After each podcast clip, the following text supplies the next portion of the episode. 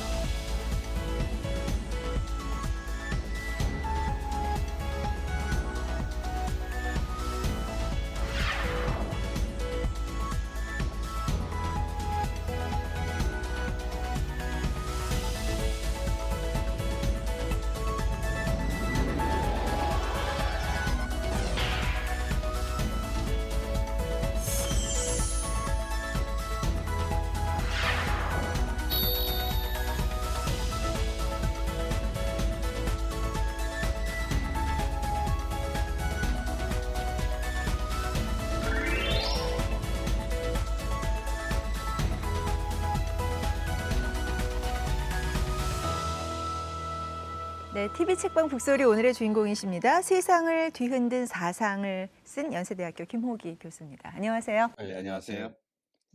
네. 어, 대학에서 사회학과다 보니까 학생들에게 많은 어떤 사회학적 고전을 이제 강의를 하실 텐데요. 이렇게 현대의 고전에 관심을 갖게 된 계기가 있으셨나요?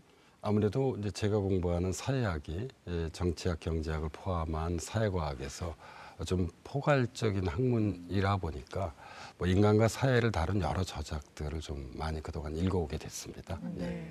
세상을 뒤흔든 사상이고요. 부제가 말씀드린 대로 현대의 고전을 읽는답니다. 어떤 책인지 직접 좀 간단하게 소개 부탁드립니다. 음, 이 책은 원래 그 지난해 예, 경향신문에서 연재한 어, 세, 세상을 뒤흔든 사상 70년 예, 거기에 이제 기획으로 제가 쓴 그 글들을 모은 것입니다. 네. 제2차 세계대전 이후 인문학과 사회과학, 아, 그다음에 자연과학에서 어, 대표적인 고전들을 좀 엄선한 것인데요. 어, 이 책을 정리하면서 어, 기존의 원고에 또 새로운 내용을 좀 약간 덧붙이기도 했습니다. 네. 몇 권이나 읽으셨어요, 교수님? 아, 아, 이런 제가- 질문 들어도 돼요? 어, 네, 네. 제가 사실은 네. 교수님이 선택한 40권을 보니까요. 네. 대부분 책 제목들은 다 알고 있지만 네. 사실은 깊이 있게 정독을 한 책은 그리 많지 않구나라는 생각도 들더라고요. 네. 그래서 이번 기회에 한번 지적 자극을 좀 받아서 네. 좀 읽어봐야 되지 않을까 생각도 하고 있습니다. 저도 사실은 이게 언론을 통해서 접한 책들이 훨씬 맞아요. 많다라는 생각을 했는데요. 네. 어, 이 40권의 책을 선별하신 기준이 있으실 거예요. 예, 알려주시죠. 어, 세 가지 기준을 주로 고려했습니다. 그러니까 첫 번째 기준은 어, 이제 제가 아, 이 사회학자이기 때문에 사실 자연과학은 잘 모릅니다.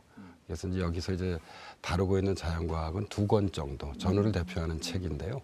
어, 하나는 에드워드 윌슨의 사회생물학하고요. 어, 다른 하나는 토마스 쿤의 과학혁명의 구조를 다뤘고요.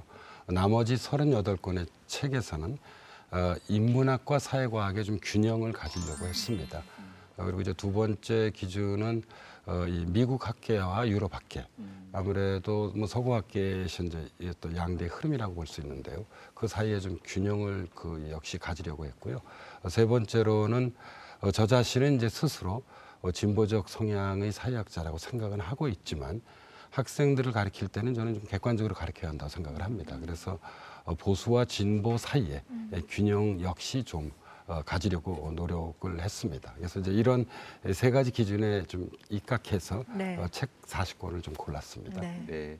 유럽과 미국의 균형, 진보와 보수의 균형, 여러 가지를 좀 이렇게 통섭할 수 있는 그런 계기가 될 수 있는 책이라고 생각이 드는데요. 이 책을 읽으면서 저는 맨 처음에 참 독특한 게 있어요. 제인에게 사유의 열정을 언제나 간직하길 이렇게 썼어요. 그래서 이 제인이 누굴까 궁금했는데 누군가요? 제 딸아이 이름입니다. 네. 아, 현재 대학에서 정치 외교학을 공부하고 있고요.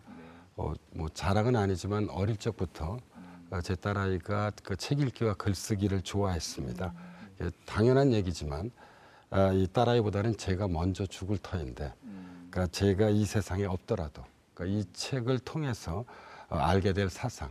다시 말씀드리자면 그 사유의 힘이 이 딸아이가 당당하게 살아가는데 좀 도움이 되었으면 하는 어, 바람을 담아서 제- 제가 헌사를 썼습니다. 네. 제이디가 듣기에는 좀 너무 부담스러운 멘트 같은데요. 정작 제인이는 이 책 출간한 다음에 뭐라고 하던가요? 뭐 좋은 책이라고 이야기를 예, 예. 그리고 그 신문에 연재할 때 네. 예, 매번 읽고 어, 좀 친절한 예, 뭐 논평을 해주기도 했습니다. 예, 그게 좀 이번에 다시 재출간할 때 반영이 되셨어요? 예, 좀 상당히 어, 반영이 됐습니다. 그렇군요. 네. 예, 기대가 더 됩니다. 그런 면으로. 옛날에 어떤 그 논설위원의 딸은 논설위원이 글 쓰고 마지막 퇴고 직전에 예. 마지막 타이핑을 하면서 교열도 받다고 하는데 제인이도 그런 역할을 좀 한 게 아닌가요? 예, 뭐 그런 예, 역할을 좀 했습니다. 네. 네. 자, 본격적으로 책 이야기 나누겠습니다. 저희가 조지 오웰의 소설 1984부터 좀 말씀을 나누고 싶은데요. 이 책을 전후문학의 최고의 작품이다 이렇게 꼽으셨습니다. 그 이유는 이제 두 가지입니다. 네. 첫 번째는 어, 이 1984는 어, 전체주의의 디스토피아 세계를 보여준 대표적인 문학 작품입니다. 전체주의라는 게 개인의 모든 활동이 전체인 이 국가를 위해 존재한다는 이념 및 체제를 말하잖아요. 오웰은 이 전체주의가 어떻게 개인의 자유를 제한하고 말살할 수 있는지를 이 책에서 어, 생생히 보여주고 있고요. 두 번째 이유는 1984가 미친 그런 광범위한 영향입니다. 아, 2009년이었던 것으로 기억하는데요. 어, 시사주간지 뉴스위크가 아, 뽑은 역대 세계 최고의 100대 명저 어, 중에 1984가 2위를 차지했습니다. 1위는 어, 톨스토이의 전쟁과 평화였고요. 어, 그리고 3위는 제임스 조이스의 율리시즈였습니다. 여기에 더해서 어, 영국의 주요 일간지인 가디언이 뽑은 20세기를 가장 잘 정의한 책이 에, 바로 1984입니다. 그래서 1984는 소설이긴 하지만 문학을 넘어서서 어, 이 정치와 사회에서도 지속적으로 영향을 미쳐온 현대의 살아있는 고전이라는 게 제 생각이었습니다. 네. 문학의 장르를 넘어서 사회학적인 어떤 임프레션 이런 것들을 많이 줬다라고 생각이 드는데요. 이게 보니까 히틀러의 나치즘 뭐 이런 얘기 또는 스탈린의 공산주의 이런 것들을 비판한 것도 있지만 사실은 현대 자본주의 사회가 전체주의화 되어지는 것들을 비판했다라는 측면도 있고요. 또 저는 신문방송학, 언론정보학을 하다 보니까 이게 기술 발달이 통제의 기술로 됨으로써 사회의 어떤 언론의 자유나 표현의 자유가 억압되는 이런 측면도 강조한 게 아닌가요? 예, 맞습니다.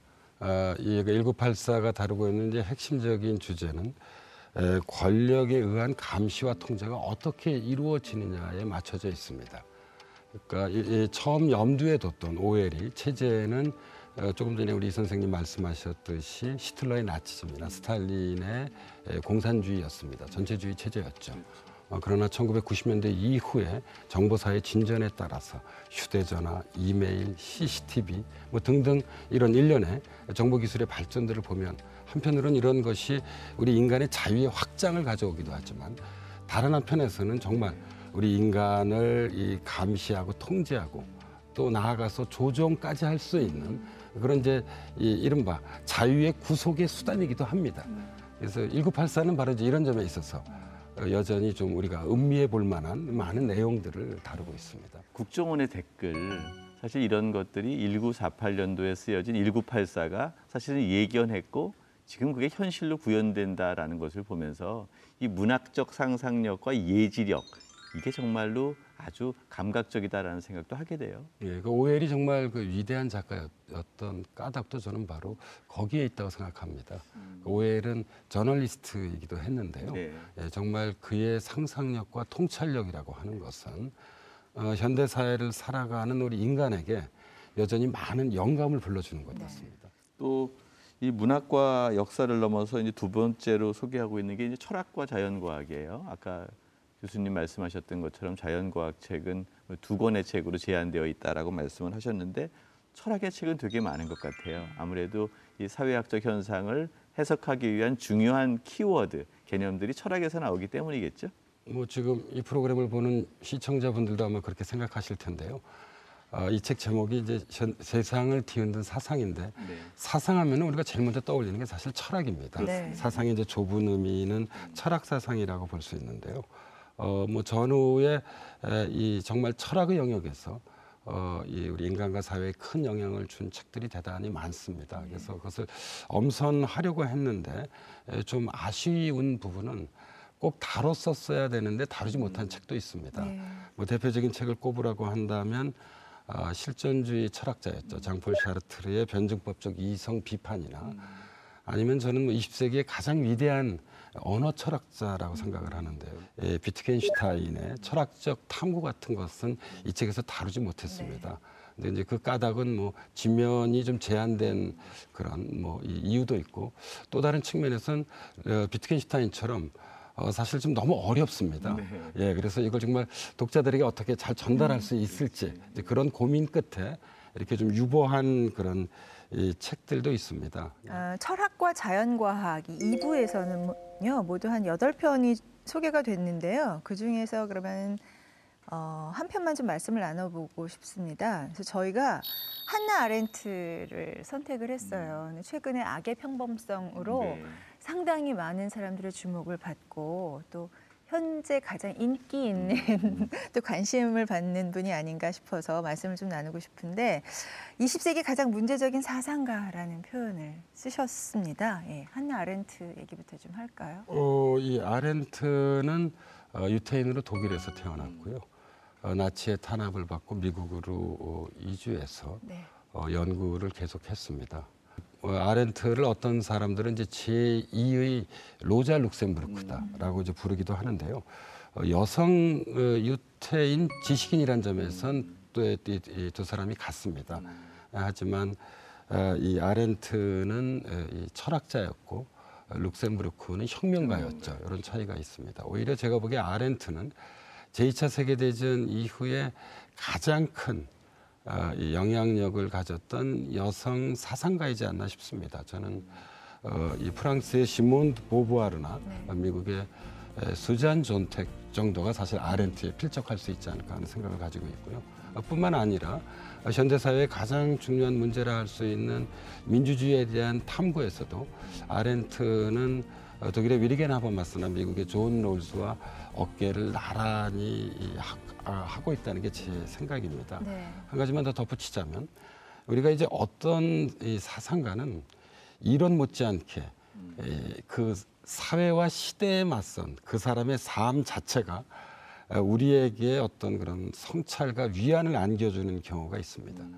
아렌트가 아, 이게 그런 사상가였던 네. 것 같아요. 제가 뭐 처음에 그 아렌트 일생을 말씀드렸듯이 에, 이그 아렌트가 낸 책 제목 중에 이런 책이 있습니다. 어두운 시대의 사람들이라는 것입니다. 제1차 세계대전, 대공황, 제2차 세계대전, 그리고 냉전의 시작. 이 어두운 시대에 예, 이 당당히 맞서서 아렌트는 인간의 품위, 예, 그리고 민주주의와 공화주의라는 인간의 우리의 오랜 이상, 예, 이런 것을 아주 열정적으로 옹호했습니다. 그래서 사실 뭐 이 사상도 사상이지만 이러한 삶 자체가 아, 우리로 하여금 아, 제가 아까 말씀드렸듯이 그이 성찰도 안겨주는 동시에 네. 예, 뭐 우리 이 선생님도 마찬가지시겠습니다만 이 선생님이나 저처럼 이게 공부를 직업으로 하는 사람들에겐 작지 않은 위안도 어, 안겨주는 것 같습니다. 예. 사실 책을 여러 개를 쓰셨, 썼는데 인간의 조건을 특별하게 이제 선택을 하셨어요. 보통 아렌트의 대표작이라고 하면 우리가 세 이 책을 꼽습니다. 전체주의의 기원, 에, 그리고 인간의 조건 에루살렘의 아이히만입니다. 아, 전체주의의 기원은 이제 전체주의의 출발을 반유대주의와 아, 이 제국주의에 놓고 분석한 책이고요. 어, 예루살렘의 아이히만은 이제 너, 많이 알려진 개념이죠. 어, 악의 평범성을 다룬 책입니다. 아, 이 아렌트가 이제 발견한 것은 이 아이히만은 전범입니다. 아, 전범 아이히만이 악마가 아니라 평범한 사람이었다는 점입니다. 그러니까 명령만을 충실히 수행했을 뿐 그것이 의미하는지를 생각하지 않는 아이히만의 행동이 아렌트에 따르면 아우슈비츠와 같은 이제 대량 학살을 가져왔다는 것이죠. 그러니까 타자의 입장에서 생각하지 못하는 무능력 이것이 곧 악의 근원임을 주장해 아렌트는 어, 뭐 제 책의 일관된 이- 이 주장이기도 합니다만 사유의 중요성을 우리로 하여금 일깨우게 한 것 같습니다. 어, 제 책에서 인간의 조건을 선택한 까닭은 두 가지입니다. 하나는 이 아렌트의 철학적 탐구가 잘 담겨져 있고요. 어, 그리고 이제 이 책에서 아렌트가 어, 이 소통과 공론장의 중요성을 강조했다는 점입니다. 에, 소통은 우리 인간의 본질이고 어, 이 공론장 다시 말씀드리자면 공적 영역은 민주주의의 기반이라고 볼 수 있습니다. 사실은 어떤 사회에서 어떤 특정한 사상가가 호명된다는 것은 시대 정신이 반영되는 거라고 생각해요. 근데 아렌트가 90년도 이후에 한국 사회에서 많이 읽혀지고 연구되고 있는 거잖아요. 또 최근 들어서 촛불 이후에 국정농단 사태를 보면서 야 이거 우리에게 진짜 필요한 것이 인간의 존엄성이고 복수성이고 공동선인데 이런 것이 부재한 거 아니냐라는 비판과 성찰도 있어요. 그래서 지금 단계에서 봤을 때 아렌트의 사상에 비추어서 좀 진단해 보신다면 어떻습니까? 아렌트는 인간의 이제 활동적 삶을 어, 이 세 가지로 나눴습니다. 아, 노동, 작업, 행위입니다. 네, 이제 에, 이 가운데 이제 특히 주목할 것은 행위인데요. 그 행위라고 하는 것은 공동체 안에서 어, 다른 사람의 존재를 승인하고 그 다른 사람과 소통을 나누고 어, 그리고 함께 공적 가치를 실현하는 것을 말합니다. 한마디로 아, 우리 이 인간을 인간답게 해주는 활동이 이제 행위인데요. 이러한 행위에서 가장 중요한 것이 바로 소통과 공공성입니다. 아, 국민으로부터 투표를 통해 권력을 위임받은 정부에게 무엇보다 요구되는 게 다름 아닌 이 소통과 아, 공공성이지 않겠습니까? 그러니까 지도자가 소통하지 않고 공적 기구인 국가를 사유화하는 것에 대한 저항이 저는 지난해 이 그 촛불 집회였다고 생각을 하고 있습니다. 자, 그러면 정치와 경제 파트로 좀 넘어가겠습니다. 이 부분에서는요, 음, 최신 고전이라고 할 수 있을 것 같습니다. 저희가 두 권을 좀 비교해서 말씀을 듣고 싶습니다. 2013년도에 출간이 됐죠. 토마 피케티가 쓴 21세기 자본, 그리고 클라우스 슈밥이 지난해에 출간한 것으로 알고 있습니다. 4차 산업혁명. 이 두 책을 어, 선택하신 것, 그리고 이 두 책을 좀 함께 비교해서 해주시면 저희가 이해가 쉬울 것 같아요. 21세기 들어와서 이제 지구적 차원에서 네. 가장 주목할 현상은 전 두 가지라고 봅니다. 에, 하나는 불평등이 커져왔다는 것이고요. 다른 하나는 우리가 정보혁명이라고 불리는 과학 기술의 발전이 갈수록 현재 그 가속화되고 있다는 점인데요. 어, 전자의 문제를 다룬 책이 피케티의 21세기 자본이고, 그 다음에 이제 후자의 문제를 다루는 게 이제 슈밥의 제4차 산업혁명이라고 볼 수 있습니다. 어, 21세기 자본은 어, 이 상당히 학문적으로 아주 그 단단한 책입니다. 예. 조- 훌륭한 책인데요. 어, 프랑스, 영국, 미국 등 선진국들이 300년에 걸친 그런 이 장기 통계에 대한 분석의 바탕으로서 어, 자본주의 역사에 내재된 불평등을 분석했습니다. 어, 이 피케티에 따른다고 한다면 21세기 현재 경제 성장을 이끌어온 인구 성장과 기술 진보가 한계에 도달했기 때문에 저성장이 지속될 수밖에 없고요. 어, 그 결과 자본의 에, 소득 몫이 커지고 그 힘이 더욱 강력해지는 그러니까 19세기에 존재했던 세습 자본주의가 다시 등장하고 있다는 게 그의 중요한 그, 이 결론입니다. 아, 이 반면에 제4차 산업혁명은 어, 널리 알려진 개념인데요. 어, 제4차 산업혁명의 도래를 분석한 책입니다. 저자인 슈밥은 경제학자인 동시에 우리가 다보스 포럼이라고 얘기하죠. 네. 어, 세계 경제 포럼의 창시자이자 회장입니다. 아, 그래서 인공지능, 아, 이그 사물 인터넷, 사이버 물리 시스템, 빅데이터 등이 주도하는 정보 혁명을 어, 제4차 산업의 혁명이라고 이야기를 하는데 현재 에, 이것이 어떻게 이 4차 산업혁명이 진행돼 왔고 현재 진행되고 있고 그 진행의 결과가 어떠할지에 대해서 어, 이 다룬 책입니다. 아, 이 책은 앞서 다른 39권 책하고 좀 비교해 볼 때 아직 뭐 고전의 반열에 올랐다고 보긴 좀 어려울 것 같습니다. 네. 연구서라기보다는 좀 일종의 좀 개괄적인 인문선인데요.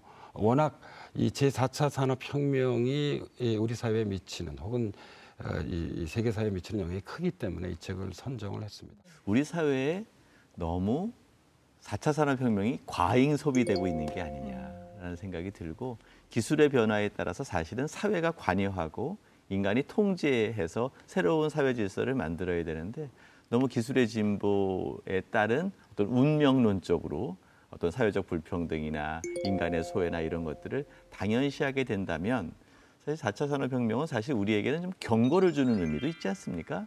저는 그래서 그런 의미를 좀 강조해야 되는 게 아닌가 생각도 드는데요. 네, 4차 산업혁명에도 이제 빛과 어둠, 그렇습니다. 명암이 저기 존재합니다. 예, 그래서 이걸 뭐 저 역시 말씀드리고 싶고요.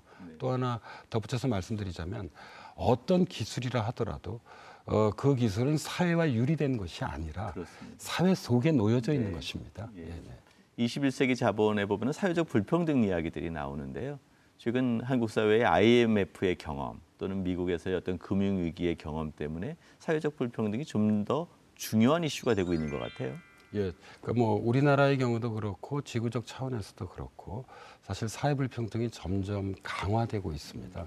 근데 사실 그 마땅한 아, 해법을 좀 예, 예, 찾기가 좀 쉽지 않고요. 아, 사실 해법은 뭐 이미 이그 연구되어 있습니다. 그렇습니다. 문제는 이제 그 이 정치권에서 정치 사회가 이것을 이제 제대로 좀 그 이, 이 추진하지 않는 게 이제 현실이라고 좀 볼 수 있는데요. 그래서 대단히 중요한 그런 현재 과제입니다. 이런 불평등을 어떻게 해소할 것인지가요. 왜 그런가 하면 불평등이 갈수록 늘어나게 되면 사실 이러한 불평등의 강화라고 하는 것은 그 사회 국민 다수에게 불안을 안겨주고 있고요.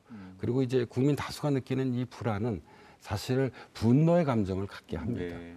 그러니까 이제 최근 몇 해 동안 우리 사회를 분노 사회라고 볼 수 있다고 네, 한다면. 어, 저는 그 가장 핵심적 어, 이 원인이 다름 아닌 불평등이 강화해 있다고 봅니다. 음. 아, 그래서 어, 정치 사회에서는 어, 이제 이, 이 제시되어 온 불평등의 여러 가지 해법들, 뭐 가장 어, 대표적인 이것들이 소위 이제 피케티도 강조한 것입니다만, 예, 예, 이 이른바 누진적 조세 제도의 강화이지 않겠습니까? 네, 예. 예. 그러니까 잘 사시는 분들은 좀 세금을 더 많이 내고, 어, 그 다음에 사회적 약자는 좀 복지 강화를 통해서 좀 배려를 더 많이 하고, 예.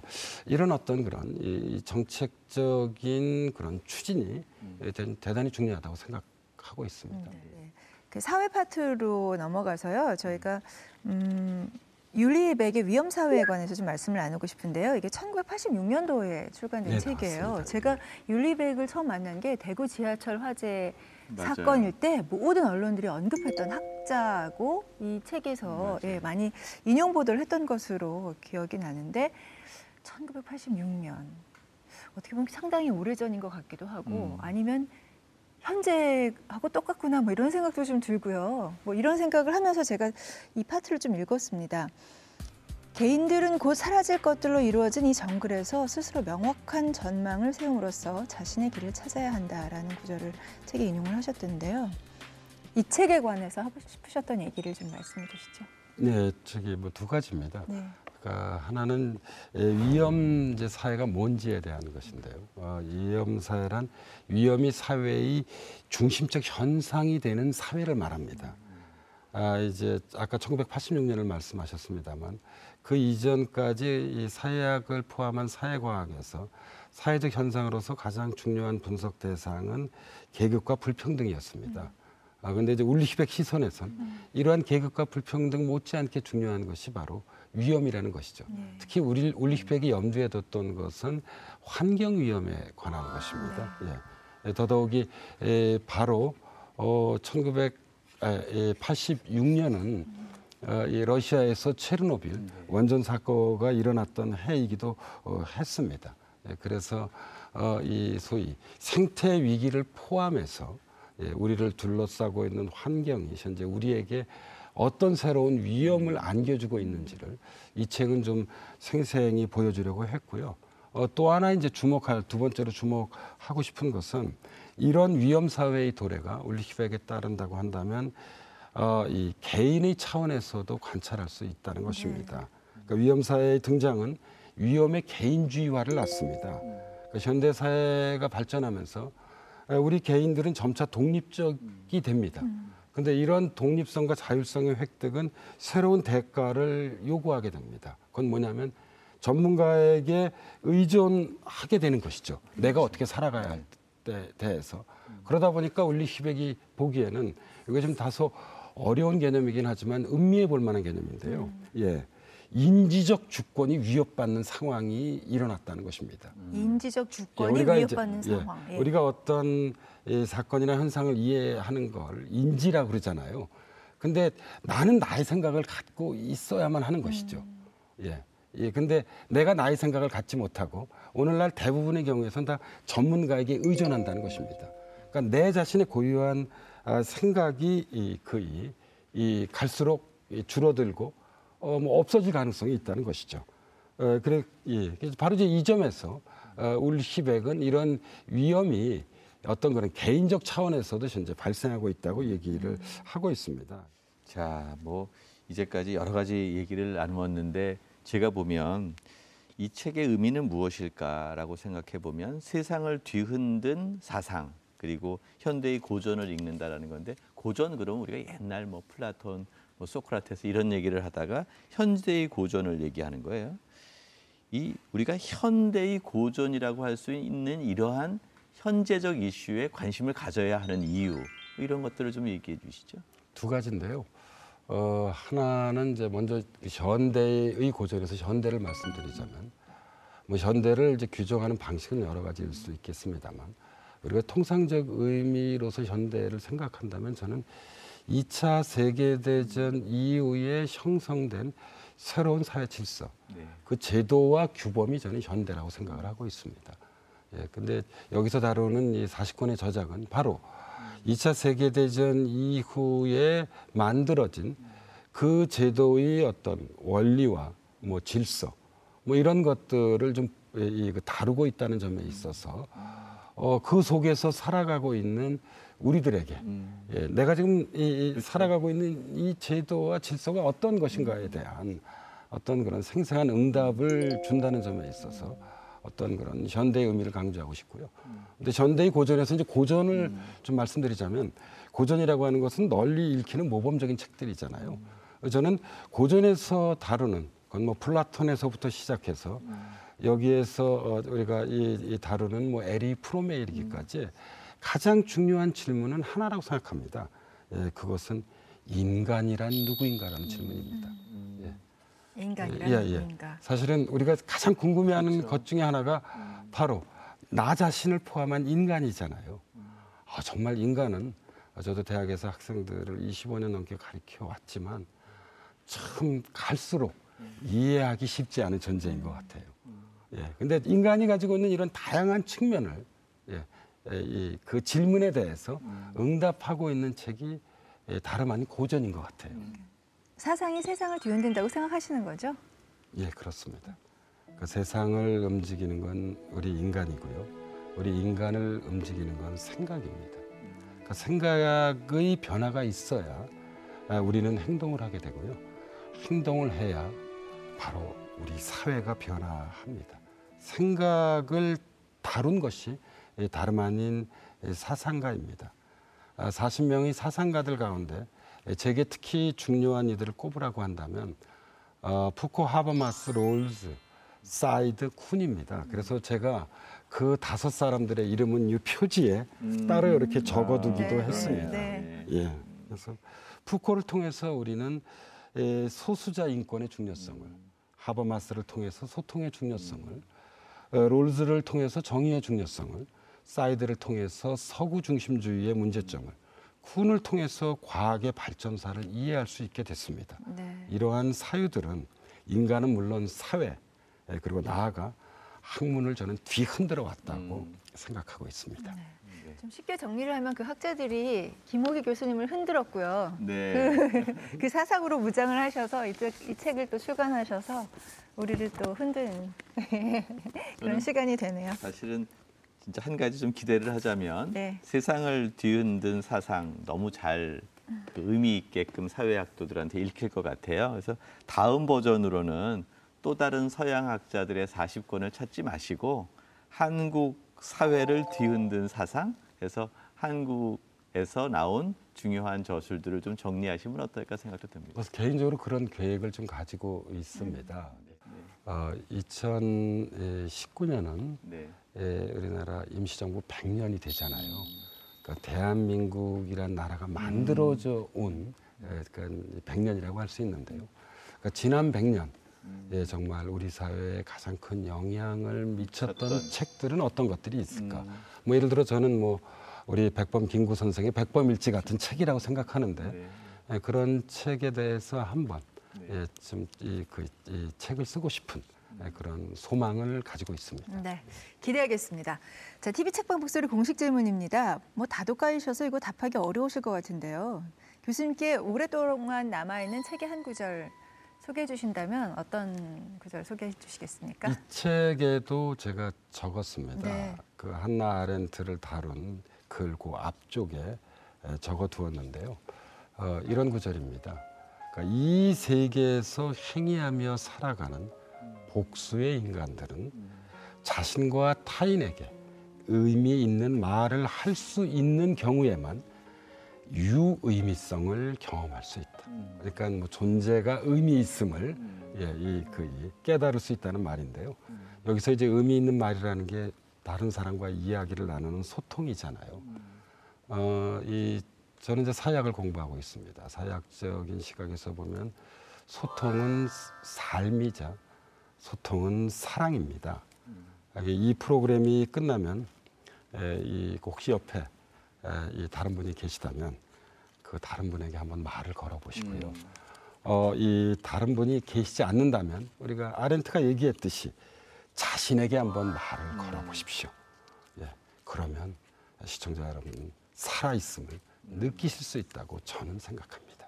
사회학자가 현대의 고전을 말씀하시고 마지막에 인간으로 다시 돌아가시고 또 소통으로 얘기하시고 또 사랑으로 결말을 맺는 그 과정이 어떻게 보면 학문의 조그만 차이 이런 것과는 관계없이 모든 지식인들이 추구해야 될 방향이 아닌가 뭐 이런 생각을 갖게 하네요.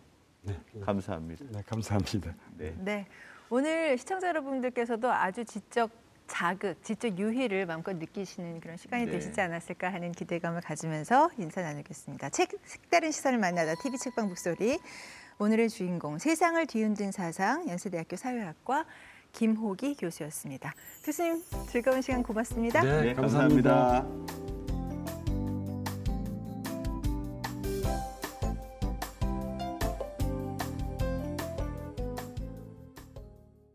오늘 방송 좋았나요? 방송에 대한 응원 이렇게 표현해 주세요. 다운로드하기, 댓글 달기, 구독하기, 하트 주기.